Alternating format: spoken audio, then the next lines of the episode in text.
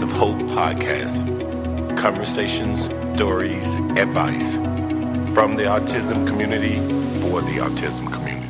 Welcome, everyone, to Piece of Hope podcast.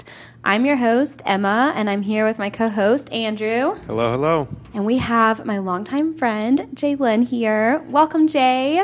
Can you tell us a little bit about yourself? Sure. So, my name is Jaelyn Burns. Um, I'm a BCBA. Fancy. Yes, I have a bachelor's degree in human services from Kennesaw State University. Go Owls! Hooty hoo! I also have a master's degree from Ball State University in applied behavior analysis with an emphasis in autism. What's their mascot? Charlie Cardinal. Charlie. So, do you exclusively go to schools that only have birds as mascots? Yeah, that's definitely a requirement I look for. That's the only thing she was looking at. um, so, what is a BCBA for those that are listening that have no idea? Yeah, so a BCBA uh, stands for Board Certified Behavior Analyst. Um, you have to have a master's degree to be a BCBA, and we're qualified to create and oversee ABA treatment programs as well as overseeing RBTs, BCABAs. Um, I work primarily with children with autism, but that's not the only avenue that you can take in the field of ABA. There's a lot of different um, routes that you can take as a BCBA. So, I answer the phone a lot at our office, and parents want to know about the differences between RBTs and BCBAs and these people called little A's and things like that. Um, can you kind of explain how that works as far as you overseeing them and the services? Yeah, so it's definitely a team approach. Um, we have RBTs. They are registered behavior technicians. They're the ones that are working directly one on one with your client, with your child. Um, they're seeing them day in and day out. They're the ones that you're talking to. They're implementing the programs that we make. Um, there's the BCABA, which is your board certified assistant behavior analyst. They have a bachelor's degree um, in a related field, and they also have additional certification in ABA. And they are qualified to oversee RBTs, to supervise them and the clients, um, to help and assist writing treatment programs, doing assessments, stuff like that. Then your BCBA, of course, is your master's level. They're the ones that oversee everyone. Um, BCABAs can only work under the supervision of a BCBA, so it's really important that you have that BCBA that can supervise and oversee everyone the RBTs, the BCABAs, and the clients. And then you also have a BCBAD, which is your doctorate level as well. That was a really great point to bring up, Andrew. I think that's something when people are thinking about ABA that you don't notice because, you know, when you go to speech, you see just that master's level, that one person. But in ABA, you're going to see potentially a rotation of different people that are on a team. Yeah. So, this month's theme, for those that you are listening for the first time or joining us again, is newly diagnosed. We're trying to help those that are newly diagnosed with autism, those families, kind of navigate the system a little bit, which is why we brought Jay Lennon here, our BCBA. And can we start with just telling people what is ABA? What does that even mean? Yeah. So, ABA stands for Applied Behavior Analysis. Um, I like to describe it as it having two parts. There's skill acquisition, where we break down large tasks into smaller, easier to learn steps. There's also behavior reduction, where we work to reduce challenging behaviors. Um, ABA is very individualized to each client, and it's really important that not only do we have skill acquisition and behavior reduction, but a lot of times they work together um, because as we're reducing behaviors, we're teaching them new skills to um, set them up for success. What about those misconceptions about ABA? Yeah, there's a lot of them. what are some of those misconceptions that you just want to, while we're here, tell people that is not how it works? So, we're not going to turn your child into a robot. that is one that I hear a lot. Um, a lot of times we do teach them stuff with lots of rote memorization, but we, as they're learning, we move away from that, where they're learning more complex skills.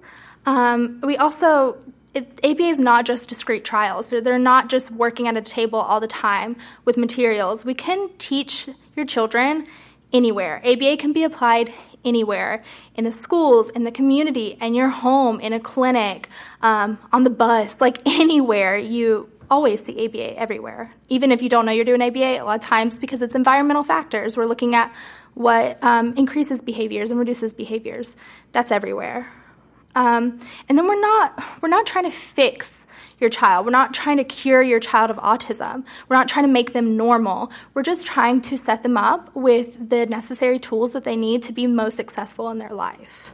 That is a great point.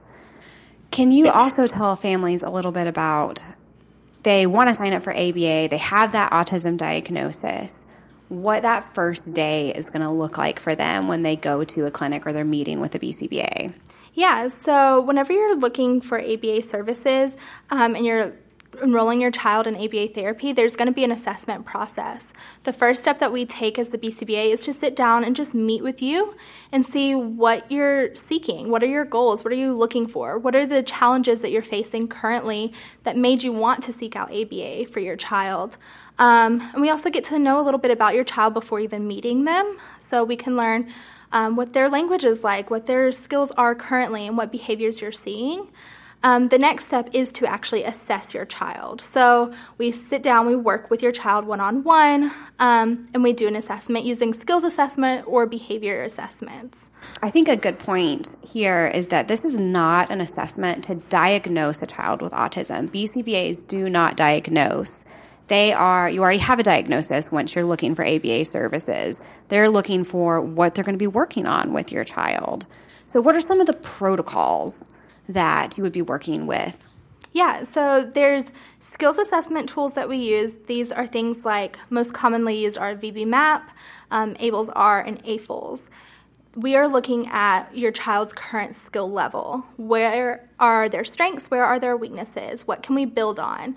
Um, we look at a lot of different domains such as language, receptive language, expressive language, um, conversational skills, social skills, play skills, dressing, grooming, fine motor, gross motor, um, and daily living skills as well. Like, do they know what money is? Can they go out in the community and order food? There's a lot of different things that we're looking at with those skills assessments.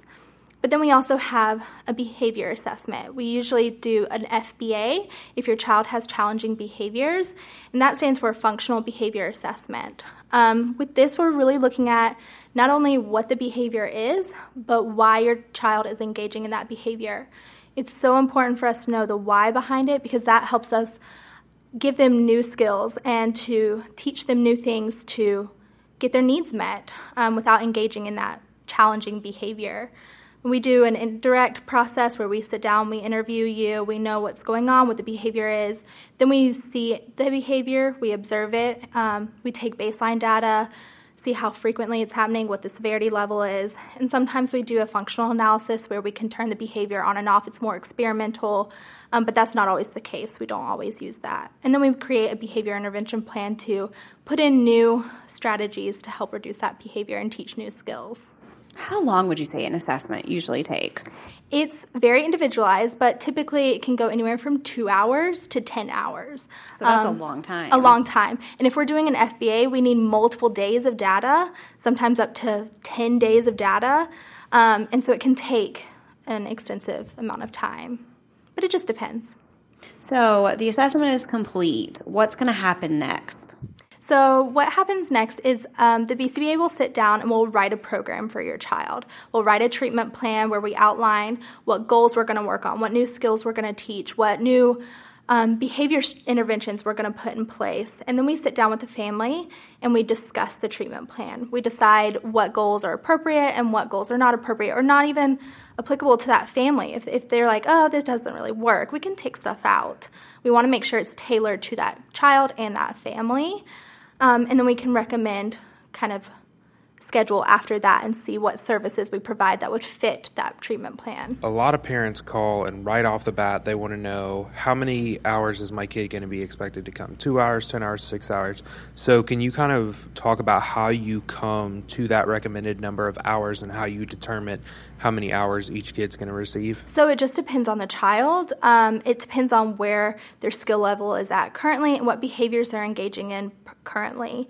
Um, sometimes we can recommend anywhere from two hours, 10 hours, but even all the way up to 40 hours per week. That's a lot. It is a lot, but with early intervention, it's so important to get in there intensively whenever they're young so that we can, again, give them those tools that they need to be successful. We're not trying to make them normal, we're just trying to provide the best services possible to set them up for success later on in their life. So, if a child is coming 20, 30, 40 hours a week, what is kind of that day to day going to look like for families? Yeah, so a lot of times it depends on your provider, but a lot of times there's programs where your child can come and it's kind of replacing that school um, that school they're coming to ABA instead of school. Yes. um, and they're just getting all of those things that they need. But we also do in home. We can do community stuff, which we really harp on parent training. Parent involvement is so important because not only are they in the clinic with a therapist, they're going to go home eventually at the end of the day. And it's important that the parents are um, set up for success to work with their child and to continue all these services that we set in place at the clinic. Also, real quick, if you listen to episode one with Michael and Shannon, both of them kind of shed light on how important it is for parents to do parent training and take courses and do the things that are out there. Um, and that kind of just backs everything that you're saying and piggybacks off that idea. And, um, you know, Michael specifically, when we asked what they wish parents would do, um, he even brought up, you know, how great parent training's been and things like that. So I think that kind of supports what you're saying. I think that's a great point because, you know, when we're talking to families about, you know, so many hours, but ABA is so much more than a therapy. It's going to be a lifestyle change. Absolutely. Whatever you do in the clinic, whatever the therapists are doing, generalization is so important and consistency is so important. So, whatever we're doing at the clinic, if you're not doing it at home, it's not going to generalize over. And they're not going to be able to do it in multiple environments. So, giving those parents those tools, that toolkit to be able to do, you know, have that what they call ABA magic fairy dust. Yes. oh, my kids can do so much at the clinic. Giving you guys the tools to be able to do that at home as well is so important. Yeah, it's also important to maintain those skills over time because not only do you want it to generalize, but you want it to maintain. You want to make sure that not only can that child do it today, but they can do it a week from now, a year from now, two years from now, 10 years from now, because we're setting them up for success. We're giving them tools that they can use throughout their life. Do you have any final advice for those families that are thinking about signing up for ABA? They've had the recommendation from their pediatrician, their psychologist. Maybe they're debating waiting. Maybe they don't want to do it right now. What do you think? I say don't wait because, again, with early intervention, it's really important to get in there whenever your child is young, to get in there at any point in time whenever you get this diagnosis and start those services now and also listen to the recommendations. We're not doing it because we want to see your child that much. We want to, we're giving you those hours, those recommended hours, because that's what's going to be necessary for your child to make the most progress that they can make. And want to see them succeed. Yes. Um, we also, I suggest looking for provider qualifications. So you want to see that there's a BCBA with a credentialed BCBA. You want to see that you have RBTs set in place. Um, people that are certified through the BACB, which is our um, certification board, you want to make sure that they have those because that means that they have the education and they've met all the um, standards. They passed the big exam. Yes, they've met everything that they need to meet to be able to provide those things for your child. And you can find you can either get on the BACB's website and look up different providers, but sometimes your insurance company as well will have a list on their website, or you can call and talk to your representative to help you find someone that is qualified to be able to work with. Okay, well, thank you so much for coming in, Jaelyn, and thank you everyone so much for listening to Jaelyn talk about ABA. Hopefully, that was helpful to some of you that are going through the process of being newly diagnosed and trying to find services. And we hope you listen to us next week. Bye. Bye. Andrew, say goodbye. Goodbye. Thanks for listening to a Piece of Hope podcast. To learn more about Piece of Hope or to donate to a Piece of Hope Scholarship Fund, visit appleseedsaba.com forward slash Piece of Hope. Join us next week for more stories, conversations, and advice from the autism community for the autism community.